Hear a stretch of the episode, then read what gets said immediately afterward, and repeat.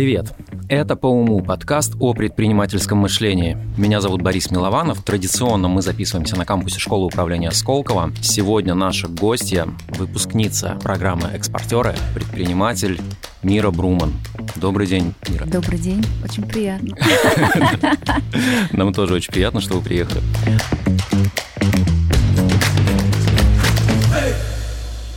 Мира, я не знаю, как на вы, на ты? На ты. На я ты думаю, удобно, да? Поближе, Отлично. Мира, смотри, я какое-то время назад смотрел интервью одного ученого, который брал один иноагент, и он рассказывал о том, по какому принципу работают ученые. Он приходит и говорит, вот все, что мы раньше знали вот об этом явлении, это все неправильно. И выдвигает новую теорию. И начинает тестировать гипотезы. Мне нравится, что такой же принцип зачастую используется в бизнесе. Когда какой-то бизнесмен говорит, «М, вы знаете, вот то, что вот раньше были телефоны, это все вот не телефоны. Вот на самом деле телефоны это вот это теперь. Допустим, сейчас у нас э, все телефоны это подобие айфонов, да, которые там в свое время Джобс представил. На какой гипотезе основывался твой бизнес? Ну, на самом деле, я не могу сказать, что мой бизнес основывался на какой-то гипотезе. Я бы отталкивалась а, от эмоций, при которой он зародился. Знаете, есть такая история, что неврастения и неврастенники а мы все неврастенники. И неврастения нас толкает к росту. Почему? Потому что мы все от чего-то бежим. Мы точно не знаем, чего мы хотим, потому что сформулировать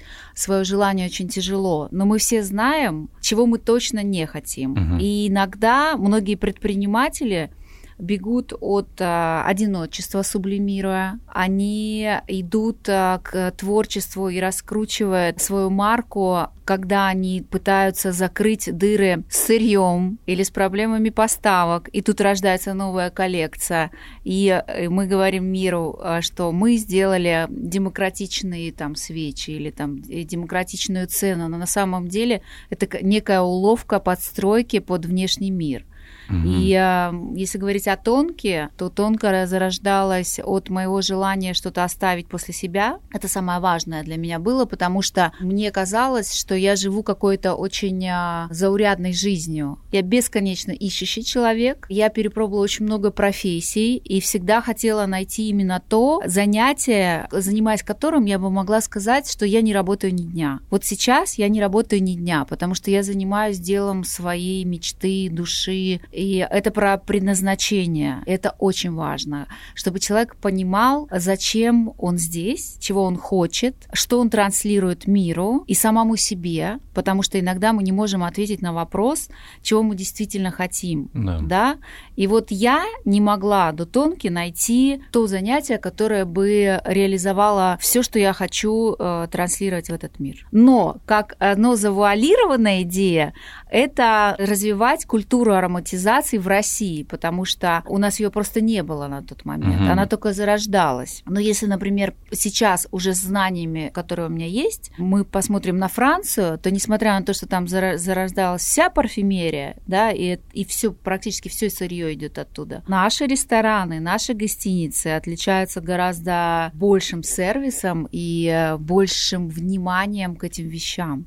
То есть, если вы зайдете в ресторан в Италии или во Франции, хотя мы ориентировались на Европу, да, то вы увидите в лучшем случае маленький диффузор с тремя э, ротанговыми палочками, который абсолютно даже не пахнет ничем. Почему? Потому что они экономят на сервисе. Если мы не говорим о там, мишленовских звездах, мы не говорим о топовых совсем ресторанах. Мне, кстати, всегда в Европе бросалось в глаза, что на столах нет салфеток. То есть ты все время должен попросить салфетки у официанта. А, ну и здесь еще знаете, что э, связана еще культура осознанного потребления. Мы, э, знаете, может быть, опять же, она из экономии. Ну, то есть все, все рождается абсолютно из потребности закрыть что-то чем-то. И мы, а, как м, маркетологи или как пиарщики, мы это а, выставляем в своих интересах. Мы не говорим, что, вы знаете, мы экономим салфетки и лишний раз их не подаем, да? А мы говорим, это культура осознанного потребления, поэтому они не лежат на столе. Сейчас, например, тренд в Европе диспенсеров, ну, для гостиничного бизнеса, диспенсеры делают большие, это 400 или 500 миллилитров, и в гостиницах используют только, только эти Мгм. диспенсеры. Почему? Они говорят, что мы не хотим засорять природу и использовать любой пластик. Но на самом деле это просто дорого. Угу. Но хочется верить в лучшее, и поэтому говорим, что мы идем за этим трендом. Кстати, российские гостиничные бизнесы, они менее охотно идут за ним. Почему? Потому что в нашем сознании, в сознании русского человека еще нету такого понимания. То есть люкс — это что-то special, да, это что-то только для тебя. И когда ты живешь в пятизвездочном отеле, то тебе немножко странно использовать этот диспенсер. Поэтому мы хотим что-то уникальное. Но мне кажется, это вопрос времени, вопрос э, сознания и подхода. А сколько э, человек сейчас в твоей команде? Около 50. А со скольки вы начинали? Начинала с двух человек, на самом деле. Э, и тон, как, и как, тонко... Когда, прости, с какого года существует тонко? 17 год.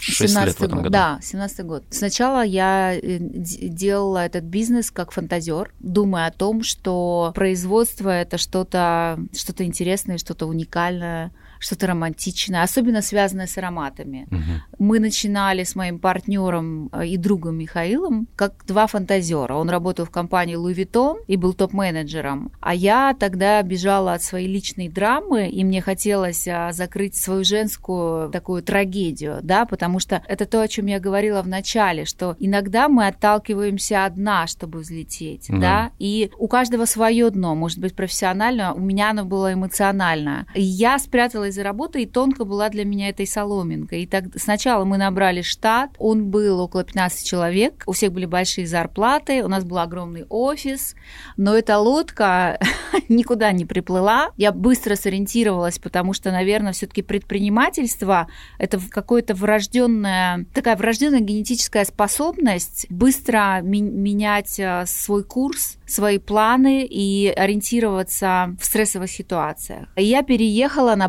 Патрике в маленькую комнату. Она была просто размером, я не знаю, у вас просто шикарный люкс потому что мы просто У были нас в таком... студия метров 20. Ну да, мы просто жили в каком-то гнезде. Правда, и нас было три человека, у нас был приходящий бухгалтер, была я и мой ассистент. Я всех сократила, потому что приоритетно для меня было потратить деньги ну, не потратить, а вложить, угу. вложить деньги в сырье и за счет сокращения штата понизить свои издержки. Это была комната, она стоила 50 тысяч рублей, там были огромные тараканы угу. мадагаскарские, мы их так называли, может быть, они другие, но я обожала. Можно, можно было отдельный бизнес на этом построить. Да, как экскурсия на Патрике. Вот, и, а, а почему тараканы? Потому что там везде рестораны, их а, вытравить было невозможно, и все с ними борются. Но... Реклама ресторанов на Патрике Патрика. Да, но мы боролись все вместе, но, ничего не выходило. И потом у нас появились менеджеры, там максимум у нас была команда из пяти человек. Самое тяжелое было время, когда нас было двое, и э, вы знаете, было тяжело настолько, что я не брала логистов, и я возила сама и говорила, так как это были мои знакомые, куда я привозила свечи, я говорила, вы знаете, у нас не вышел э, логист, поэтому я решила сама завести по пути, и этого по пути было там 5 или 15 точек в день. В конце я, конечно, плакала, потому что мы все эмоциональные, и несмотря на то, что ты сильный, в любом случае эмоции берут вверх, хоть я очень редко плачу, но мне было страшно обидно за себя. Но вопрос того, чего я хотела. Хотела я развивать компанию дальше. Это очень мотивирующая история. Слушай, От тараканов до логистики.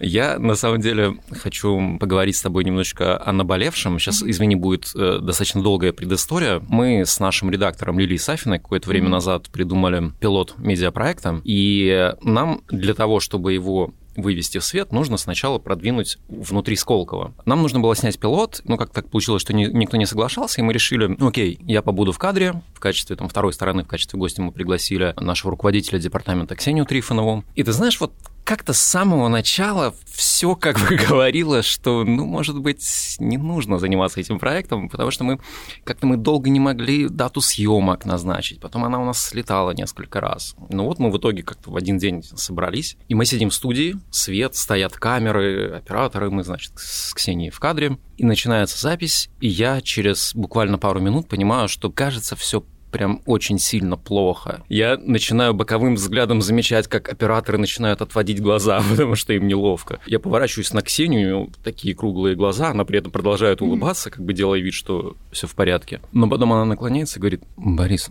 ну это же бред сейчас происходит. Я через минуту останавливаю, говорю, так, ребята, стоп. Я говорю, простите, пожалуйста, по-моему, реально это какая-то очень плохая история, давайте, наверное, остановимся на этом. Ну, мы все равно кое-как это досняли, но я думаю, что это в итоге даже, даже не ляжет в пилот. Вот, просто чтобы ты э, понимал, какая атмосфера царила, мы собирались в полной тишине. То есть я слышал, как работает вытяжка, и мне казалось, что это очень громко. Но здесь есть две стороны в этой ситуации. С одной стороны, моя руководительница, которая после съемки подошла ко мне, положила руку на плечо, сказала, ничего страшного, просто нужно чуть доработать. С другой стороны, парни-операторы, которые классные ребята, там, мы давно с ними работаем, но они не знают ничего об этом проекте, и они его не мыслят дальше вот этой съемки. И для них вот это какой-то тотальный провал. То есть они смотрят на это, и они делают выводы, исходя из того, что они видят. В случае провала вероятность коего там в предпринимательских проектах невероятно высока. Как вернуть себе доверие команды, которую ты ведешь за собой. Не знаю, может быть, э, то ли с возрастом, то ли в силу того, что ну, есть уже какой-то накопленный опыт провалов, я достаточно спокойно к этому стал относиться. Если бы это касалось только меня, я бы вообще не парился. Но когда ты утягиваешь за собой вот эту дуру коллектив, тебе, естественно, перед людьми немножечко неловко. И ты понимаешь, что нужно как-то реабилитироваться. И надо ли вообще э, доверие коллектива возвращать? Ну, коллектив — это команда, это твоя семья. Здесь такая палка о двух концах. С одной стороны, это твоя семья, а с другой стороны, это люди, которых ты растишь как птенцов и потом выпускаешь. С легким mm-hmm. сердцем это должно происходить, да, без обид. Ну, потому что у каждого есть а, своя задача. Амбиция. Задача, mm-hmm. да. Кто-то э, закрывает какую-то ну, нишу, да, например, там пиара или там продажников. Ты же обращаешься к ним, и э, ты что ты должен делать как руководитель? Обеспечить то, где они сидят, и белую зарплату, настрой на победы, и показать только своим примером. Когда ты не лидер, а только лидер может повести за собой, то шансов нету вообще абсолютно. То есть, если, например, надо почему вовремя понять, кто ты. Ты творческая единица, ты лидер, либо же ты ведомый, и тоже супер. Тоже классно, когда, например, есть тренер, и он может сделать из своего ученика просто мега-чемпиона. Mm-hmm. Но без тренера чемпион не может. Это тоже так бывает. И отвечая на ваш вопрос про промахи, в 2000 году мы сгорели, производство сгорело. Я ну, считаю, что это мой личный, мое личное поражение. Почему? Потому что я руководитель, я ответственный человек, я что-то не предусмотрела. Ну, например, мы все маленькие бизнесы, они начинаются с ремесла. Предприниматель любой, он экономит на всем. И прежде всего на себе. Ну, если мы говорим об осознанных предпринимателях, и это неправильно, на самом деле. Но мы всегда думаем о том, что сейчас доработаю, сейчас я получу больше контрактов, и потом сделаю производство лучше, перевезу в новое помещение, застрахую. И вот это потом, оно всегда подводит. В момент нашего роста, когда я не перевезла вовремя наше производство, и мы снимали его в достаточно аварийном помещении, как это делают все в России. Ну, то есть все снимают угу. некие производственные площади, которые им по карману. Не потому, что они этого хотят, а угу. потому что просто по карману, и сейчас они думают, что это логично в рамках бизнес-модели, которую они ведут. И мы сгорели, сгорело все, все наше сырье, все остатки, упаковка. И это разгар коронавируса. Тогда, когда все сидят дома, невозможно заказать. То есть нет продаж, да? Ну да, угу. ну не продажи были на самом деле. А в 2000 году а, стартовал этот тренд домашней парфюмерии, потому что люди сидели дома и они посмотрели по сторонам, они подумали о том, где они живут, в 2020. Как, да, в 2020, mm. да.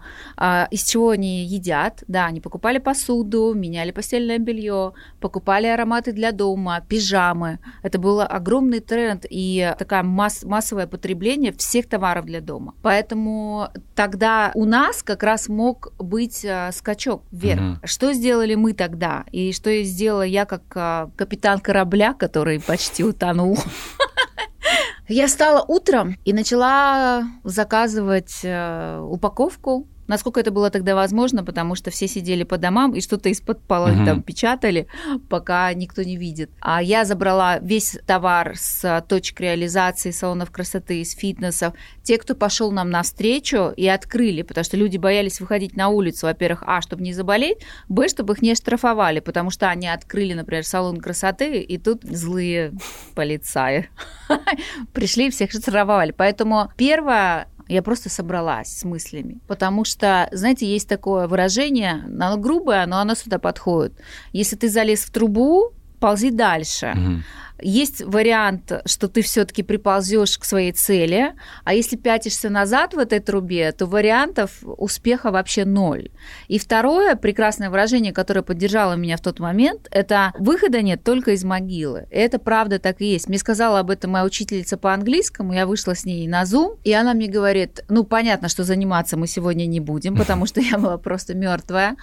И она говорит, Мира, выхода нет только из могилы. Поэтому человек, который ведет за собой команду, он должен понимать, что, что в его ответственности очень много семей, которые снимают квартиры, оплачивают детские сады, кормят своих родственников. И многие приехали из регионов. И если он не, не заплатит за аренду, то его просто выгонят из этой квартиры. И нужно это осознавать. Я недавно разговаривала с одним преподавателем, с преподавателем из МГИМО, и а, он а, сказал мне такую вещь, что доказано, что люди, которые выучились на управленца, зачастую не идут управлять. Угу. Почему? Потому что они осознают, какая-то большая ответственность. То есть их это отпугивает. Их это отпугивает. Те знания, которые они получили, да, они. Да, они понимают, что, что для них это огромная, огромная ответственность за жизни людей. Угу. Мы должны понимать, что когда мы нанимаем человека на работу, мы не просто закрываем вопрос, свой вопрос, но мы и отвечаем за его дальнейшую судьбу. То, как он карьерно будет профессионально расти, то, к чему он придет в принципе, да, поэтому есть служба HR, когда они видят, что руководитель может пережимать, а HR поддержит, э, либо наоборот, когда видят, что руководитель слишком лоялен, потому что мы все начинаем в кавычках немного дружить. дружить. Угу. Да,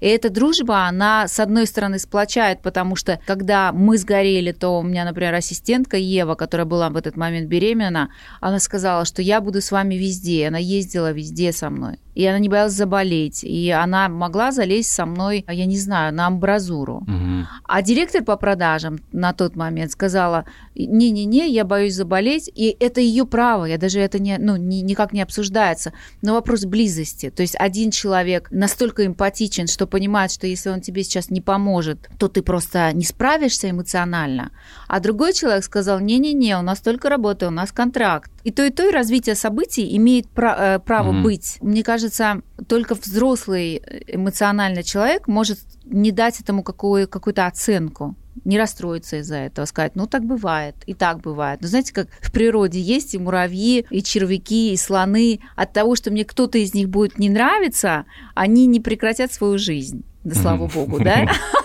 А то представьте, сколько бы животных. Я, кстати, вот эту вот э, мысль, которую ты озвучила, я пришел к ней на следующий день после этой истории. Я сидел дома, и по телевизору шел сериал «Клиника».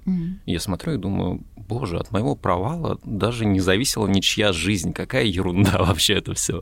То есть самое неприятное последствие, это что я там два часа отнял у людей времени, вот, которые ни к чему не привели. Так что... А мне кажется, привели.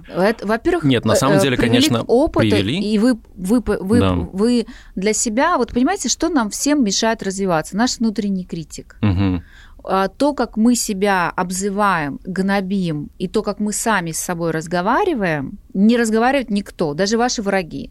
Ну, да, угу. вот мы представим, что у вас есть враг, и враг так вас ругает. Ты такой, ты такой, похудел, не похудел, поел, что-то сказал, то не то мы настолько к себе относимся с такой критикой невозможно, и нужно а вовремя себя остановить. Еще же мозг в этот момент, в момент провала, он же тебе еще начинает подкидывать вот эти вот случаи, как бы говоря, слушай, а да, а ты же, а ты же и тогда помнишь тоже вот факап у тебя был, да, и в тот раз, может, тебе вообще не надо этим заниматься, да, да поэтому есть такой момент. Поэтому мне кажется, вовремя нужно отслеживать и сказать, я во-первых, сделал все, что мог. Во-вторых, я теперь знаю, как сделать лучше. И в-третьих, а судьи кто? Это правда, потому что в тот вечер я приехал домой, я понял, что я теперь точно знаю, как его нужно сделать по-другому, и я бы к этому не пришел, если бы не вот эта ситуация. Да, Лиля, Лиля просит меня сказать, что мы обязательно его сделаем, и он обязательно, дойдет до широкого зрителя, да. Я на это надеюсь. Мира, ты сказала, что нужно а, решить, кто ты творческая единица или ты лидер. Но ведь предприниматель, он по определению должен совмещать эти роли. Обычно это так. Но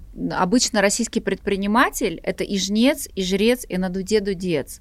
Но это неэффективно. Нужно всегда знать, какую позицию ты в своей компании закрываешь. И если ты хочешь и творчеством заниматься, и финансы считать, и быть сумасшедшим маркетологом, угу. да, то это лебедь, рак и щука, но только в вашем собственном сознании. Поэтому лучше всего делать что-то одно, иначе это ни к чему хорошему не приводит. То есть, если я знаю, например, в чем а, моя экспертиза сильна, я хороший продуктолог, я вывожу грамотно и правильно товары на рынок в нужный момент, я смотрю коммерческую выгоду, это вот целесообразность, но при этом бухгалтерия, юридическая сторона, господи упаси. Поэтому здесь может быть только осознанный, например, там, финансовый директор, главный бухгалтер. Более того, еще аудиторы, которые нужно нанимать раз в полгода, чтобы проверять их, потому mm-hmm. что если у вас нет этой специализации, как вы можете понять, это хорошо или плохо? Мы, безусловно, это некий, некая комбо очень многих-многих качеств. Но лучше всего отдавать себе отчет, где ты можешь быть лидером. А лидером ты не можешь. Я не могу и петь, и на балалайке, и танцевать, и делать свечи, и считать. То есть либо тогда у меня расстройство личности, либо, ну, либо расстройство личности. Вывод один.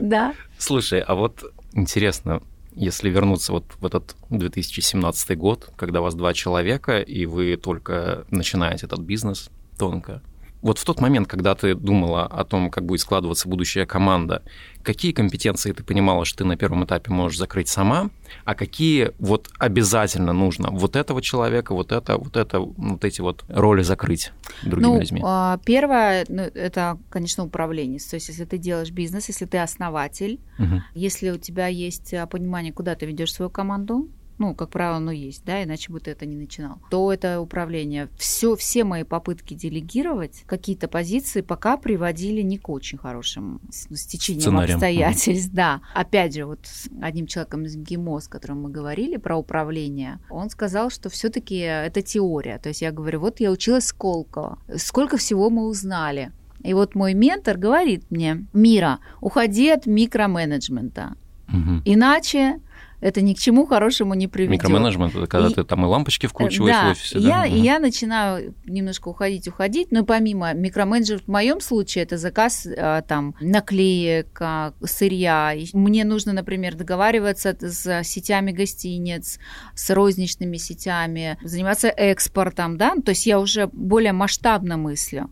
А уже остальное все, например, как заказ сырья, пиар, фотографии для сайта, уже можно делегировать. Но тем не менее, когда я только отхожу от какой-либо зоны на 100%, то эта зона просто рушится. И мне кажется, все-таки энергия управленца должна быть в любой зоне, хотя бы там на 20 или на 30 процентов. У меня есть огромное количество примеров, когда вот сейчас мы работаем с одним заводом косметики, и у них миллиардные обороты, очень уважаемый завод. Владелец, мой друг, отошел от управления, и у них все посыпалось. А им недавно один фонд там дал просто десятки миллионов долларов на развитие. Слушай, я не хочу ничего да. плохого сказать ни о тебе, ни о твоем да. товарище, но не показатель ли это вот того, что плохо были выстроены процессы? Нет, это не показатель. У меня шикарный главный бухгалтер, у меня там есть позиции, которые просто шикарны. И у меня там директор по продаже просто топ. Звезд мы ищем долго, угу. и HR работает ну, неустанно, да, постоянно. Даже если у тебя эта позиция закрыта, я все равно продолжаю искать для того, чтобы, если вдруг на рынке появилась звезда, чтобы я ее забрала. Потому mm-hmm. что звезды появляются один раз в год, правда. Мы уже проверяли. И поэтому ключевые позиции я закрываю только звездами, но их не так много.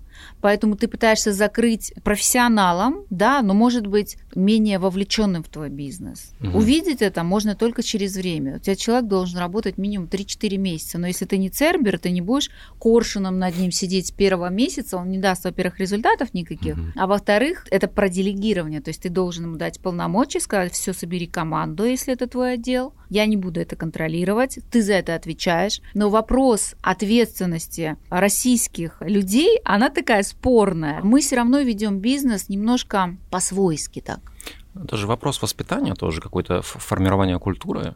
Я, знаешь, э, в какой момент заметил вот эту штуку, что это можно воспитать и привить? Что я, ну, ты когда в Москве ездишь по Москве на машине, ты знаешь, что везде камеры. Угу. И ты всегда соблюдаешь скоростной режим.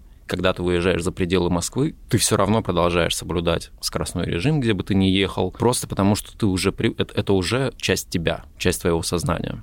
Вы просто очень ответственны. Я так не делаю. Ну, может, это у меня кровь бурлит.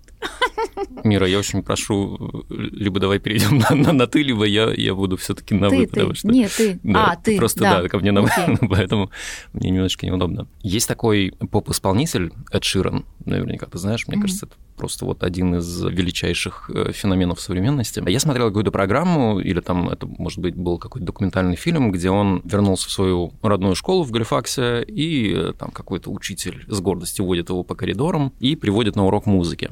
И там сидят юные парни, и он им рассказывает о процессе написания музыки и говорит, вы понимаете, сочинительство — это вот как когда ты открываешь кран, и оттуда начинает течь вот эта грязная вода, какая-то куски ржавчины. И потом со временем, говорит, все это протекает, и начинает идти чистая вода. И ты должен вначале вот все вот это вот прописать, чтобы вот эта вся грязь вышла. Я знаю, что ты опытный предприниматель, что у тебя были бизнесы до тонко. Ты можешь вспомнить какие-то, может быть, первые бизнес-идеи или бизнесы, которые ты там реализовала, которые выполняли роль вот этой вот э, грязной воды, которая должна была протечь? Ну, мне кажется, наверное, никто не мог, не может сказать о своих бизнесах а, как о грязной воде, потому что в любой момент, например, у меня когда-то в 22 года я отучилась у Юры Грымова, и у меня был журнал Animal Style. Это был первый журнал, он был похож на формат журнала Hello. Он освещал люксовую зооиндустрию. Тогда на тот момент только появились салон красоты для собак, все ходили с этими йорками. Господи, слава богу, эти времена прошли, да, бедные животные. Юра научил нас одной фразой относиться к жизни, но иначе. Он сказал, смотрите на мир периферическим зрением, как раки, и смотрите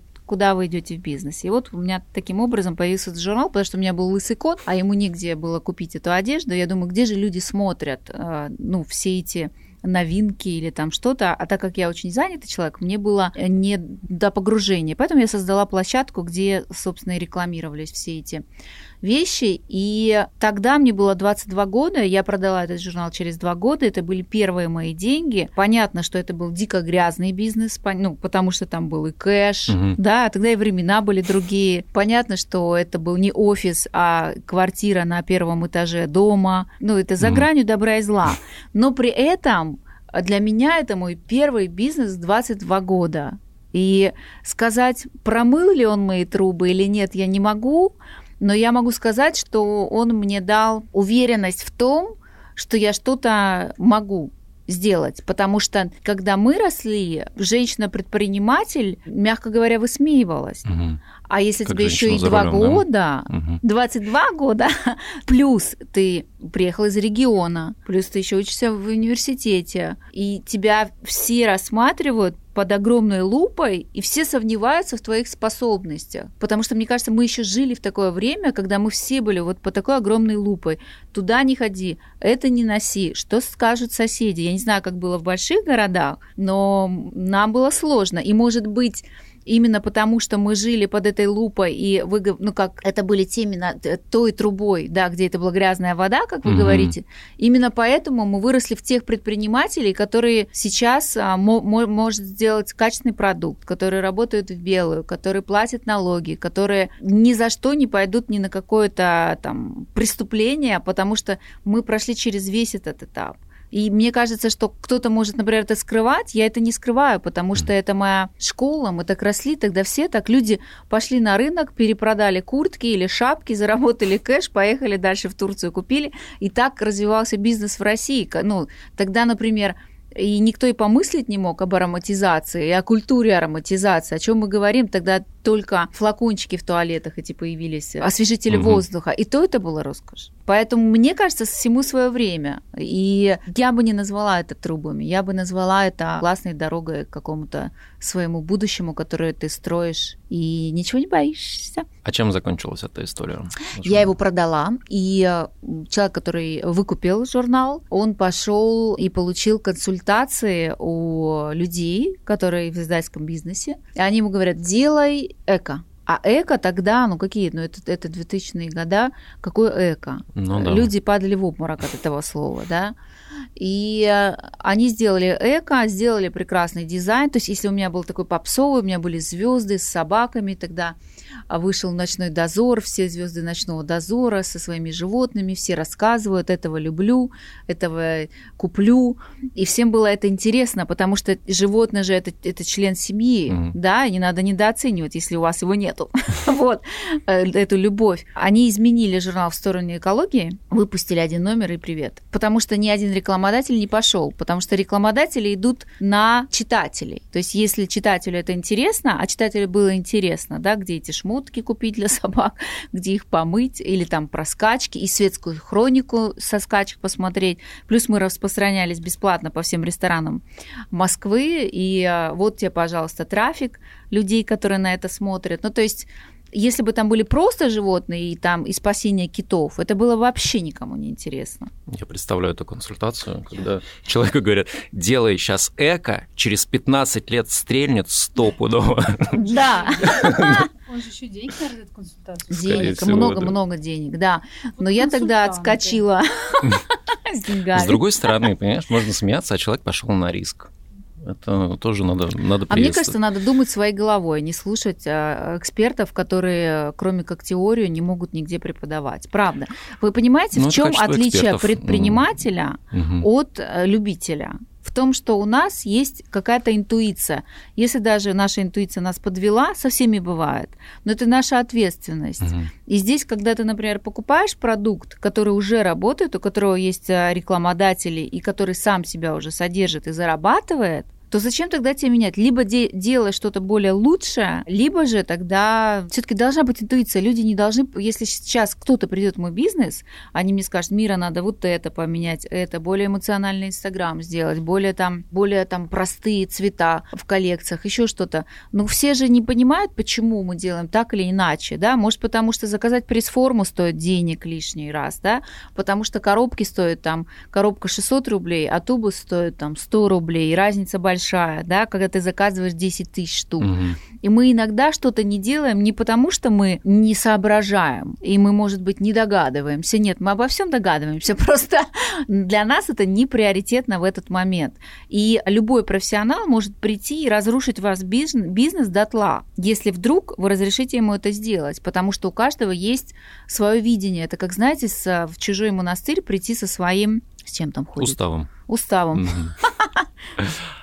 А ты помнишь момент, когда тебя подвела интуиция? Да, да, да у нас был такой момент. Мы взяли генерального директора. Это тонко.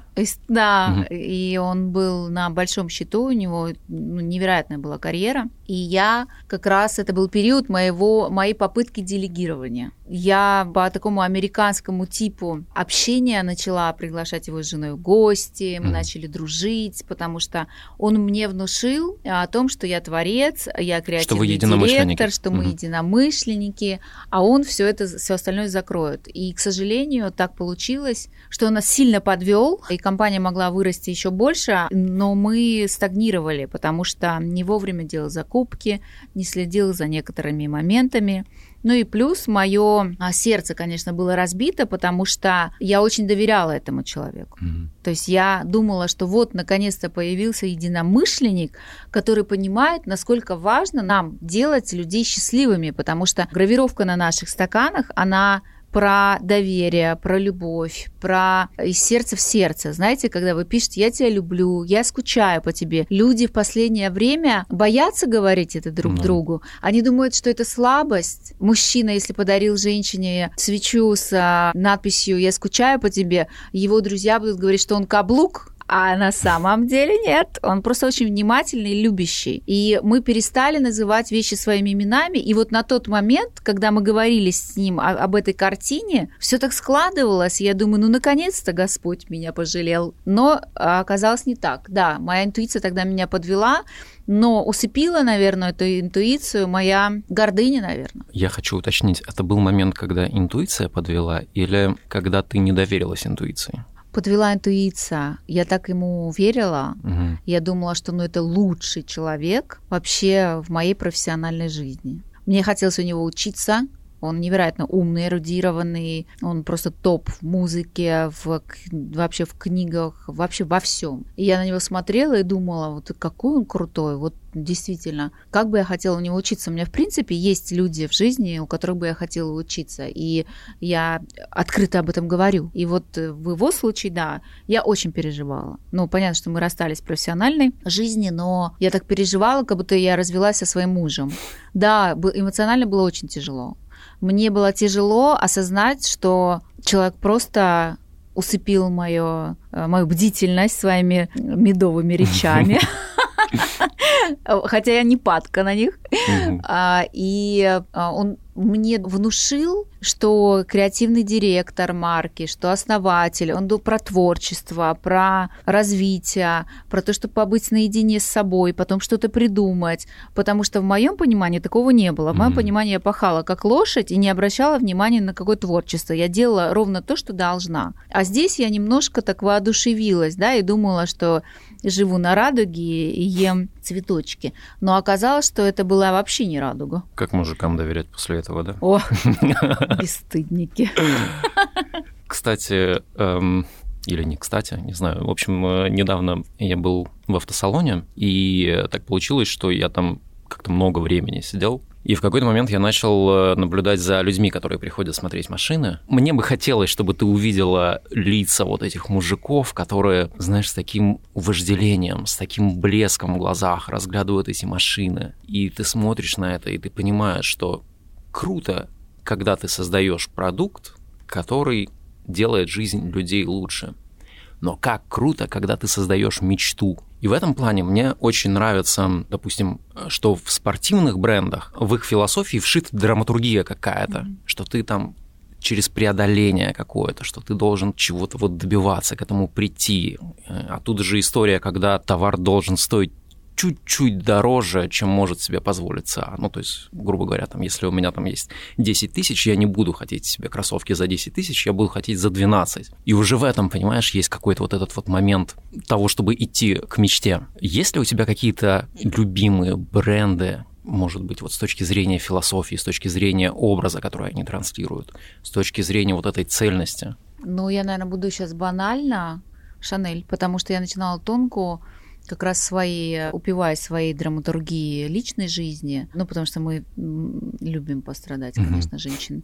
Я читала биографию Шанель, и она столько после себя оставила и столькому всех научила, что ну, для меня они безусловные лидеры рынка. Мне очень нравится, сколько они закладывали смысла во все и в название там парфюма, да, как Шанель номер пять, и в упаковку что означает даже каждая крышка. То есть у них везде есть смыслы. Потом мне нравился ее путь, потому что она, ну, безусловно, трудоголик и лидер но при этом она маленькая, хрупкая женщина. Она позволила женщинам чувствовать себя хрупкими в этом черном платье. И неважно, куда ты его надеваешь, либо ты идешь на праздник, либо это, э, извините, чьи-то похороны, но при этом ты в достоинстве переживаешь любой день. То есть для меня этот бренд, который растит своих клиентов от помады, когда ты сначала можешь позволить себе только помаду, а потом ты с возрастом сможешь позволить себе жакет. Mm. И, при, и так бренд учит приобщаться к чему-то очень классному, к чему-то очень такому важному в жизни. Материальное, оно может быть важное, а может быть неважное.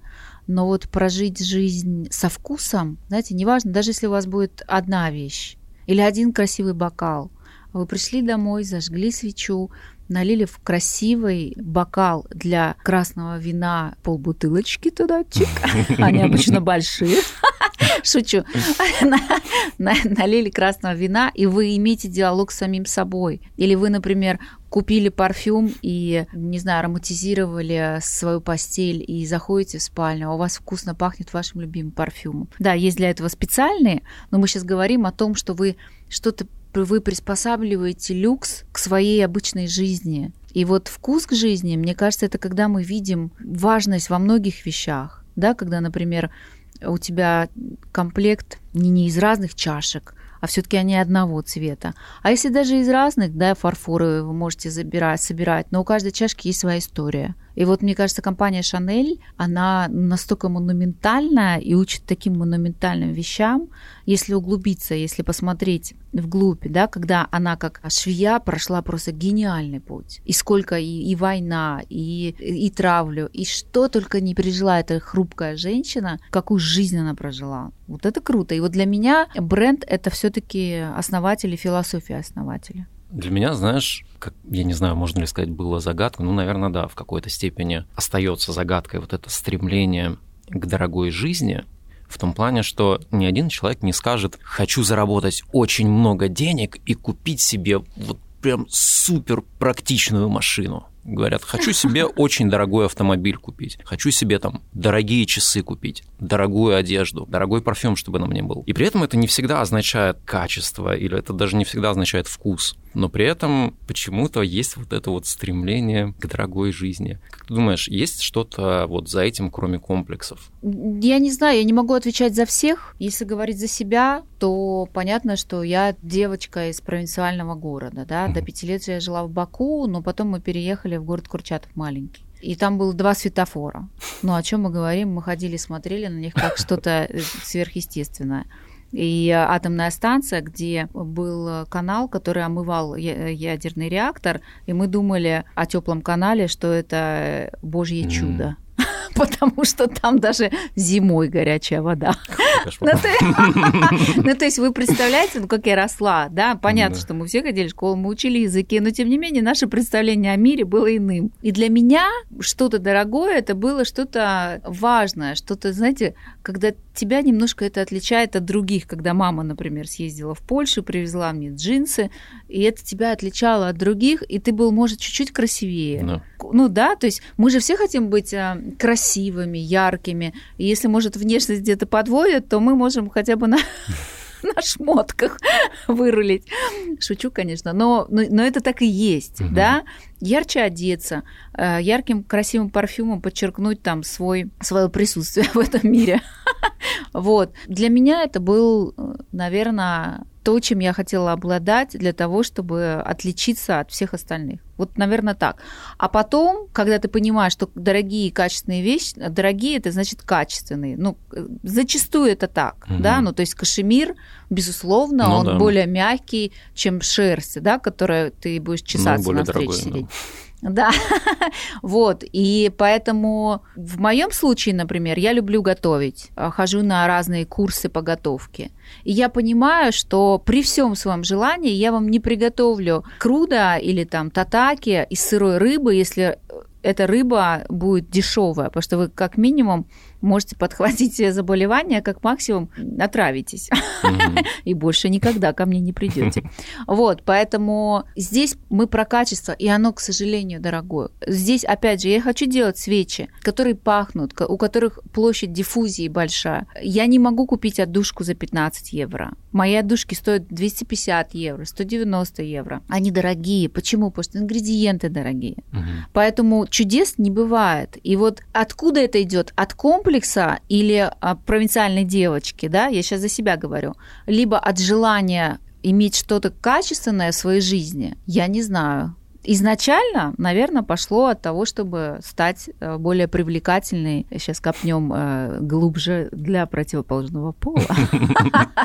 Ну, тут же парфюм, Ну, это частый мотив, да, кстати. Ты знаешь, в Сколково достаточно часто, там и вот на мероприятиях наших больших звучит вот этот вопрос, а что дальше? Наверное, потому что там в сколковском нетворкинге большая концентрация людей там с высоким доходом. Часто обсуждается вопрос, окей, а что, когда ты уже заработал все деньги, которые мог себе представить. В этом плане мне нравится твой посыл, что останется после меня, что тонко это не просто бизнес, а это бизнес, который в вечность да, нацелен. Это очень круто.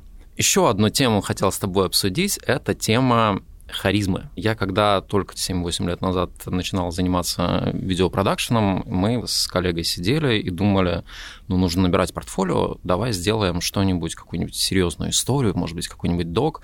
И мы вот как-то пришли к теме харизмы. И мы прям что-то несколько дней встречались, прям обсуждали, накидывали какие-то вещи, и мы пришли к такому выводу, что харизма больше определения, э, скажем так, для мужчин, а для женщин больше подходит обаяние. Но при этом я не знаю, сейчас, может быть, я буду странно звучать. Есть мужчины с преобладающей женской энергией, не путать с... Э, как это слово-то? С ориента... Не путать с ориентацией, да. И им свойственно обаяние.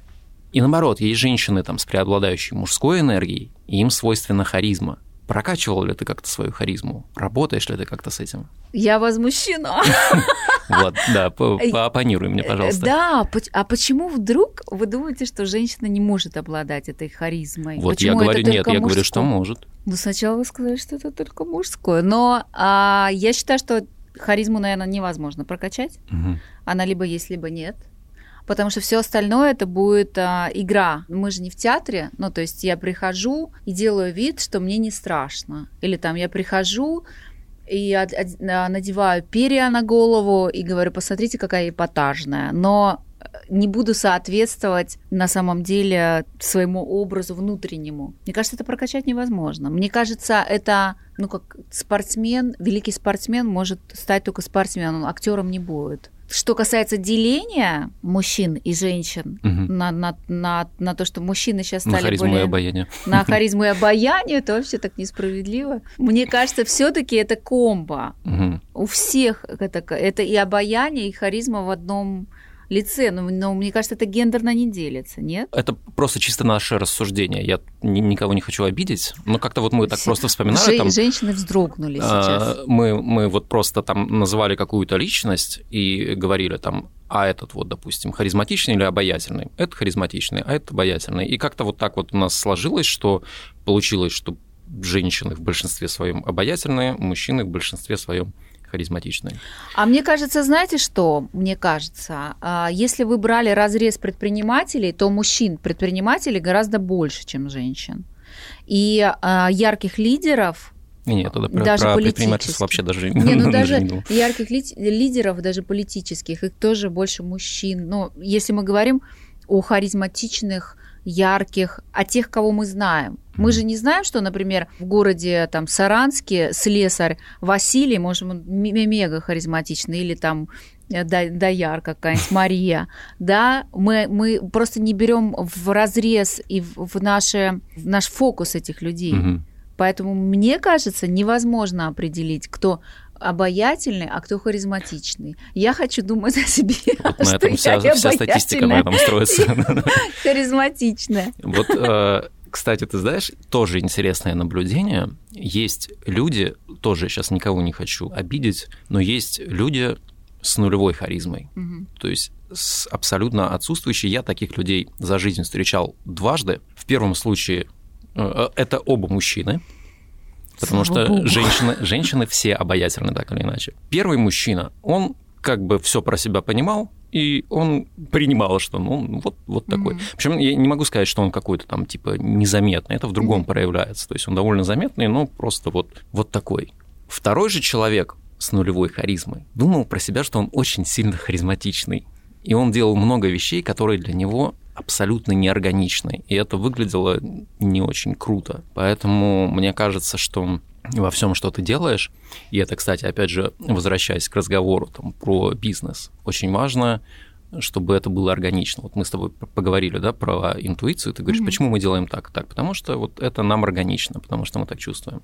Да, согласна на сто процентов. Вот, да, кстати, вот в контексте, что ты сказала, я прихожу и изображаю из себя, веришь ли ты в этот принцип fake it until you make it? Я вижу, что очень многие люди им пользуются, угу. но это очень чувствуется. Мне кажется, сейчас а, такое, сейчас такое время, а, мы все такие прокачанные, Да. да, мы ходим С на третьими йогу, глазами, с да. третьими глазами, да, и э, трёмся чакрами, не заходя в помещение.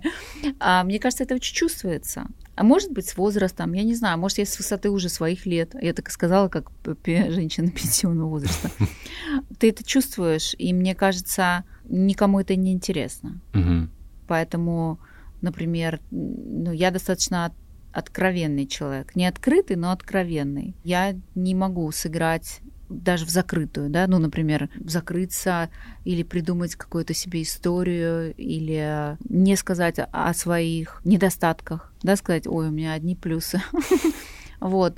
Мне кажется, это чувствуется, и это настолько грустно, что очень много людей думают, что таким образом они делают себя счастливыми и пытаются еще сделать на своей лжи счастливыми других. Это же очень часто встречается даже в Да. семьях, в семейной жизни зачастую. Особенно, когда браки 20-25 лет. Ну, у меня подруга психолог, и мы недавно просто беседовали об этом. Она говорит, сколько людей притворяются счастливыми, сколько людей притворяются здоровыми, или там, когда он занимается своим здоровьем, но при этом психически нездоров, абсолютно, да, либо э, женщина говорит, у меня счастливый брак, а при этом ненавидит своего мужа, и ничем эта жизнь не отличается от проституции, только бытовой.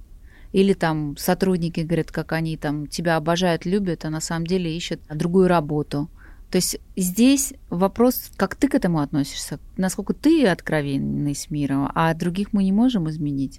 И мне кажется, вот, вот насколько наши настройки чисты, настолько мы, наверное, притягиваем людей в свою жизнь или в свой бизнес или на свой путь, таких же приятных или таких же чистых. Сейчас люди подумают, что они в гостях у Павла Глуба.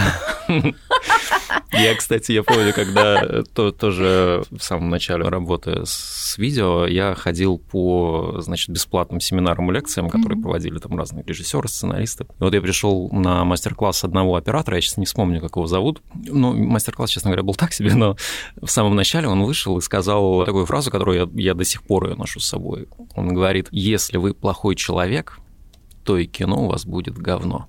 Вот, да, сто процентов. Как и свечи, и диффузоры, и все-все, Мгм. Да. что мы выпускаем. Это был, это было э, такой спойлер для конкурентов.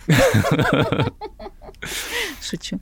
У нас есть проект «Эффект Сколково», в котором мы рассказываем о бизнесе выпускников. Точнее, выпускники рассказывают о своих бизнесах. Герой самой актуальной истории – это Максим Агаджанов, который создал свой фонд поддержки художников э, и, ну, вообще искусства «Максарт». Он говорит, что бизнес это тот же человек. И меня э, так как-то зацепила эта мысль, и я подумал, что, скорее всего, и в обратную сторону это работает так же. То есть человек — это тот же бизнес. Если э, проводить параллели с бизнесом, он точно так же должен обладать своей миссией и своими ценностями. В чем твоя миссия и твои ценности? Но я уже говорила о том, что для меня было важно оставить что-то после себя. Для меня моя миссия — это, во-первых, всегда задавать себе вопрос, зачем я живу и чем я полезна этому миру, потому что иногда я забываю об этом, да, Мгм. в рутине мы все забываем, мы все думаем о том, что нам нужно с чем-то справиться, и сможем ли мы справиться, и забываем самую важную часть. И вот, наверное, миссия в том, что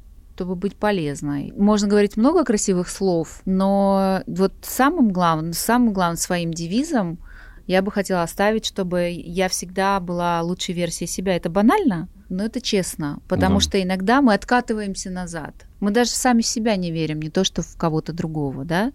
Поэтому очень важно верить в себя, очень важно давать веру людям другим, давать себе возможность на хорошую жизнь, давать людям возможность на хорошую жизнь. И, например, ну, мы часто берем а, детей а, на практику, мы учим, мы э, делимся своими знаниями. Я новым маркам свечным и парфюмерным всегда говорю, вы приходите, я вам посоветую. Мне присылают свечи ребята, которые по всей России делают свечи. Я говорю, вы здесь сделали неправильно, здесь сделали неправильно. Кто-то воспримет, что я ращу конкурентов. Нет, Мгм. а я не воспринимаю их как конкурентов, потому что я думаю о том, что изначально, когда я говорила о том, что мы хотим развить э, ароматизацию в России, тогда не нужно отступаться от своих первичных слов, да, когда ты уже лидер, и ты думаешь, я не дам дороги никому, как Карабас-Барабас. Э, И вот мне кажется, это моя самая главная идея в том, чтобы продолжать то, что мне дается, Ну, это очень круто. Мне, мне нравится, знаешь, когда бизнес строится не на том, чтобы сделать нишу, а на том, чтобы поменять культуру развить культуру какую-то. Я очень надеюсь, что твой бизнес придет вот в ту точку, которую ты там у себя в голове где-то наметила. Ну да, но здесь еще знаете, что я хочу себе дать шанс на... Э, Когда ты говоришь, знаете, я, я, а, я, знаешь? я, да. я, я думаю, что ты ко мне и к Лиле обращаешься. Да, окей. И знаешь, что я хочу а, еще дать себе шанс. Бизнес или там тонко, да, я задумала тонку, и думаю, чтобы оставить что-то после себя, все может трансформироваться. Угу. Я могу продать бренд, и он может развиться дальше, большому игроку рынка, и сделать что-то нишевое, и прийти к парфюмерии для людей, и как парфюмер делать. Я могу все менять, но при этом сама идея, она так и останется. То есть, mm-hmm. знаете, чтобы кто-нибудь через 10 лет не послушал мою, мой спич трехчасовой и не сказал, а помните, она говорила, а сама продала Эсте Лаундеру через 5 лет и живет там. Нет, на самом деле, да, у нас есть, у меня есть такие, такая стратегия, и либо продаться большому бренду, либо привлечь инвестиции, потому что мы расширяемся. Сейчас э, все российские бренды просто вынужденно растут, да, потому что появился рынок. Uh-huh мы можем сейчас очень сильно конкурировать со многими марками, и мы сами об этом даже не знали. Это как, как раз о том, что либо ты растешь сам и идешь по лестнице вперед, прилагая усилия, либо тебя пнет этот... Либо рынок э, выталкивает кат, Каток, да. Либо ты попадешь под этот каток и тебя размажет, либо ты все-таки побежишь. И я думаю, что многие из нас приняли решение бежать. Стратегия в бизнесе, она может разворачиваться вообще абсолютно по-разному. И я могу заболеть и сказать, что вот как а, Джумалон, например, не дай бог, конечно, но вот Джамалон развивала свой бизнес и потом продала 50% Эстелаундеру, и потом она заболела раком и поняла, mm-hmm. что она не может быть уже креативным директором и вести весь бизнес а, в, такой, в таком же темпе, как раньше. А, и она продала все. А, но а, у нее хорошая история. Она победила болезнь и потом а, создала марку Джилав, которая менее популярная, но тем не менее. Мы здесь не можем сказать, что она отказалась от своей миссии или от своего дела. Знаете, никогда не говорите никогда. Да. И за словами нужно всегда очень следить. Э, даже вот когда мы сгорели, немножко отвлекусь, был Новый год, и мы делали для Сугаза, для ФСК, для Газпрома, Альфа-банка, такие были весомые заказы, и такая была ответственность, что я всегда сбрасывала своих друзей и всегда писала одно слово. Я в огне, я в огне. Представляете? Mm, я через два месяца... Я запрограммировала, получается. да. Можно в это верить, можно нет но тем не менее, я все время писала одну и ту же фразу, где ее взяла. Поэтому очень важно... Надо было писать «я купаюсь в деньгах». Извини, не могу ответить, купаюсь в деньгах. Да, с мужчинами, которым можно доверять. Да, да, да. На самом деле очень важно следить за своими словами, и поэтому, когда я говорю о том, что да, это моя миссия, но я никогда не знаю, как жизнь может повернуться. Посоветуй нам, пожалуйста, что-то почитать по теме, может быть, предпринимательства а... или, или, или чего-то, что может вдохновить? А, почитать, э, я могу сказать, что мне очень нравится, мне вот э, Карина, которая сидит тут рядом, это наш угу. директор по пиару, а посоветовала книгу Виктор Франкл «Скажи жизни да». И вторая книга – это «Диалог с Богом». Она немнож, немножечко кому-то может показаться странной. Я вообще сегодня выступаю как свидетель Иеговы. стучусь в каждый дом. Но она уникальная про ответственность, про то, что ничего не бывает зря, все, что складывается. Да, наша жизнь из маленьких кирпичей. Мне очень она понравилась. А вторая книга – это психолог, который, скажите, не да, он прожил в концлагере, он описывает, как человек может приспосабливаться абсолютно ко mm-hmm. всему. Какие этапы он переживает, да, страх, принятие. Но что я для себя подчеркнула из этой книги, это то, что, мне кажется, у каждого из нас в жизни есть свой концлагерь. И очень вовремя нужно увидеть, где он. Потому что мы настолько, наша психика коварно пристраивается ко всему, даже к тому, что нас очень сильно не устраивает. Mm но потом мы начинаем думать о том, что это нормально, когда он описывает ситуацию, когда он сидел и э, ел суп, а люди умирали рядом и, кого, и уносили трупы, И он говорит, я сидел, смотрел в окно и думал о своей жене, потому что, когда тебе очень плохо, ты пытаешься найти что-то внутри себя, что тебя будет держать, что для тебя будет опорой. И опора для него была любовь к жене. Я очень советую почитать эту книгу, она очень короткая, она очень маленькая, написана простым языком, мне ее подарила его Карина. Я ее сейчас всем передариваю. Книга потрясающая, и она настраивает нас, знаете, на то, что перестать жаловаться мы можем что-то менять, мы можем вместе собирать нетворкинги, думать, как друг другу помочь, как справиться, делиться своим опытом. И мы, у нас столько возможностей даже тогда, когда мы думаем, что нету силы встать. У нас у всех есть это. Мы все просыпаемся иногда и думаю, ой, я так не хочу идти на работу, потому что я устала справляться, эмоциональное просто дно, я есть не хочу и вообще не понимаю, для чего я это делаю. И у меня такое было. И бывает, я все равно тоже скатываюсь на свое эмоциональное дно. Но когда ты думаешь, что ты не имеешь на это права, а если имеешь, то хотя бы, ну, там, денек или два дать себе отдохнуть, потому что тоже нельзя загонять себя до смерти. Первое, что нужно знать, что психика подстраивается, искать, где там твой концлагерь. И второе, знать, что ну, мы абсолютно не имеем права сдаваться, и мы должны дойти до конца того проекта э, своей жизни, ради которого мы живем. А где этот конец, опять же, решать только нам. Рубрика имени Лили Сафиной. Сегодня с вами мы будем играть в игру про парфюмы и парфюмеров. А, очевидно, эта тема должна быть вам близка. И я, слушая то, о чем вы говорили с Борисом, а, думаю, что на один из вопросов вы сразу же ответите. Но попробуем. Надеюсь, вам пугаете. это будет несложно. Итак, Первый вопрос, история, загадка, можно назвать как хотите. Эта женщина считается первым в мире химиком и парфюмером. Свои опыты она сочетала с профессией дворцового надсмотрщика. Ну, отсюда можно догадаться, о каком историческом периоде идет речь, и как минимум в это время были дворцы и те, кто в них жил. А наша героиня придумывала духи, которые состояли из цветов, масел, мира и дистиллированной воды. Других ингредиентов было не достать. Еще интересный факт. Наша героиня является персонажем мультсериала «Супернаучные друзья». В этом мультсериале она, как обладатель тайных знаний об ароматах, сводит с ума всех мужчин. О ком идет речь? Не знаю, вам виднее. Ну, может порассуждать. Первый известный химик и парфюмер. Женщина. Женщина по имени Тапути. Ее называют первым известным в истории парфюмером. Работала она, судя по всему, не одна, у нее была помощница, но имя ее не сохранилось. Информация о Тапуте хранится на клинописной табличке второго тысячелетия до нашей эры из Месопотамии. А второй вопрос... Господь с этой женщиной. Ну... Второй вопрос. По одной из легенд, создательница этих духов придумала отличный маркетинговый ход. Сначала она подарила несколько экземпляров своим подругам светским дамам. При этом она говорила так, нет-нет, я не буду их продавать только в подарок и только тебе. В итоге больше таких духов ни у кого не было. Вокруг этих духов... Шанель, обр... Шанель так сделала, да.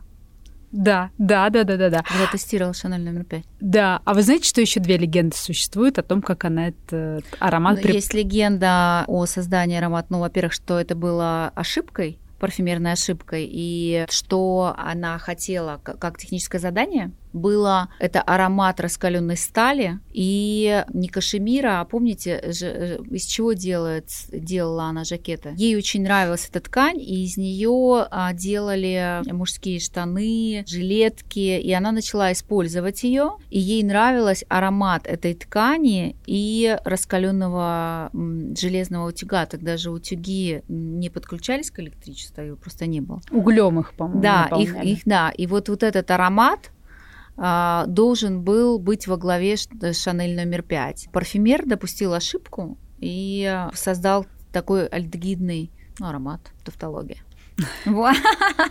А я еще читала, что когда Шанель просила придумать аромат, она а, попросила придумать аромат молодости, то есть чистой молодости, какой она есть тоже. Ну, это легенда. Но вот, вот мой про э, утюг, утюг рассказывал э, парфюмер француз. И он говорит, что этого многие не знают. На самом деле с Шанель номер пять это была ошибка. Есть еще такая легенда, когда она говорила о том, что я не хочу, чтобы женщина пахла клумбой потому что тогда использовались только цветочные ароматы.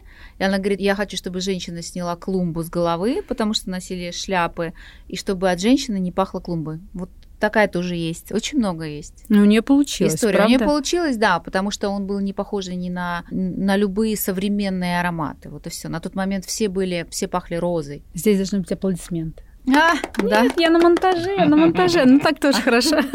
И на третья история. А, да, кстати, сейчас мы уточним, что создателем аромата Шанель номер пять был француз Эрнест Бо. Да, Мгм. да, и с, И- с российским происхождением. Перейдем как раз к третьей истории. Этот француз считается родоначальником парфюмерного дела в России. Сначала он производил свечи, а затем, накопив капитал, расширился, открыл целую парфюмерную фабрику. Дело пошло так хорошо, что довольно скоро любой желающий мог купить в магазинах одеколоны, пудру и помады. На масштабирование бизнеса у него ушло меньше 10 лет. Он стал официальным поставщиком двора его императорского величества, затем двора шаха Персидского и князя Черногорского. Кто же был этот А я человек? забыла, кто это, это не помню, связан с Красной Москвой. Не, не пом- это, это позже, Красная Москва была. Но Бо, он уехал гораздо раньше. Эрнест Бо. Да, поэтому это не он. Кто, кто это? Это француз Альфонс Ролле. Его фабрику потом перекупил другой французский парфюмер Леон Шери. С ним связана вот какая еще история, что со временем совет директоров его компании возглавил русский полуфранцуз Эдуард Бо. А еще позже сын этого француза Эдуарда Бо, Эрнест Бо, который как раз потом... Сделал Шанель? Да, вот так у нас все связано. Да. Спасибо, вам Спасибо за участие. большое. Предпринимателями рождаются или становятся? Рождаются. То есть нельзя стать предпринимателем, если ты им не родился. Можно, но это будет такой искусственный путь, тяжелый. Идеально, чтобы это была какая-то предпринимательская жилка, как раньше. Знаете, кто-то был ремесленником, а кто-то на рынке классно продавал. Да, и он был просто потрясающий в этом. Поэтому, мне кажется, все-таки. То есть она не развивается в детстве, а человек с ней уже прям рождается. Да. Ну, как умение петь или танцевать. Но это поцелованное Богом. Безусловно, трудоголизм подкручивает это, да, в сторону успеха, потому что недостаточно родиться с талантом к танцам или к пению, если ты не будешь тренироваться, да. И великими становятся только исключительно благодаря своему упорству и труду. Но я думаю, что это абсолютно талант, и он какой-то генетический. Я хотел бы закончить сегодняшний выпуск историей. Знаешь ли ты, кто такой Самвел Гаспаров? Самвел Гаспаров – это э, российский и советский режиссер, но он известен не этим, а известен он тем, что был первым человеком, который привез Майкла Джексона в Россию. Это было в 93 году. В тот момент уже сформировался рынок вот этих агентств, которые занимались привозом звезд в Россию. Он вообще к этому не имел никакого отношения. Ну, так получилось, что у него были знакомые, через которых был там выход на менеджмент Майкла Джексона, и они Мгм. договорились привезти его в Москву. Дальше все складывалось так, что пресса начала развивать тему, значит, скандала с этими детьми. В день концерта почему-то не работали кассы. У метро стояли люди с громкоговорителями, которые говорят, концерт отменяется, ничего не будет. Потом на стадионе, значит, вызвали милицию и сказали, что нашли бомбу. И вот он рассказывает, огромный стадион, на трибунах сидят 50 человек, Джексон не может работать на пустой зал. Они сидят в гримерке. Сидит Джексон, сидит менеджер его, сидит Самуэл Гаспаров, и они не понимают, что делать. И тут ему говорят, Самуэл, вас там кто-то вызывает. Он говорит, я выхожу, там пожилая женщина. Я не могу э, эту историю спокойно рассказывать, если я расчувствуюсь, э, да, ты меня прости, пожалуйста. Пожилая женщина подходит к нему и протягивает рисунок, говорит, у меня дочка слепая, нарисовала Майкла Джексона. Можете попросить, чтобы он расписался? Он говорит, я беру рисунок, а там не то, что Майкл Джексон, ну там сложно понять, что это вообще человек. Он говорит, сейчас минуту, идет к менеджеру артиста, говорит, попроси вот там слепая девочка нарисовала Джексона, пусть э, распишется. Он говорит, он смотрит на меня, он говорит, ты вообще не понимаешь, что происходит. Ты все потерял, ты поставил деньги, а там больше миллиона долларов. Ты все потерял. Он говорит, ну ничего страшного, пусть, значит, вот этот автограф стоит миллион долларов. Вышел Джексон, говорит, что происходит, ему пересказывают всю эту историю. Он говорит, он посмотрел на меня, сказал, выходи на улицу, собирай людей, говори, что Майкл Джексон дает бесплатный концерт.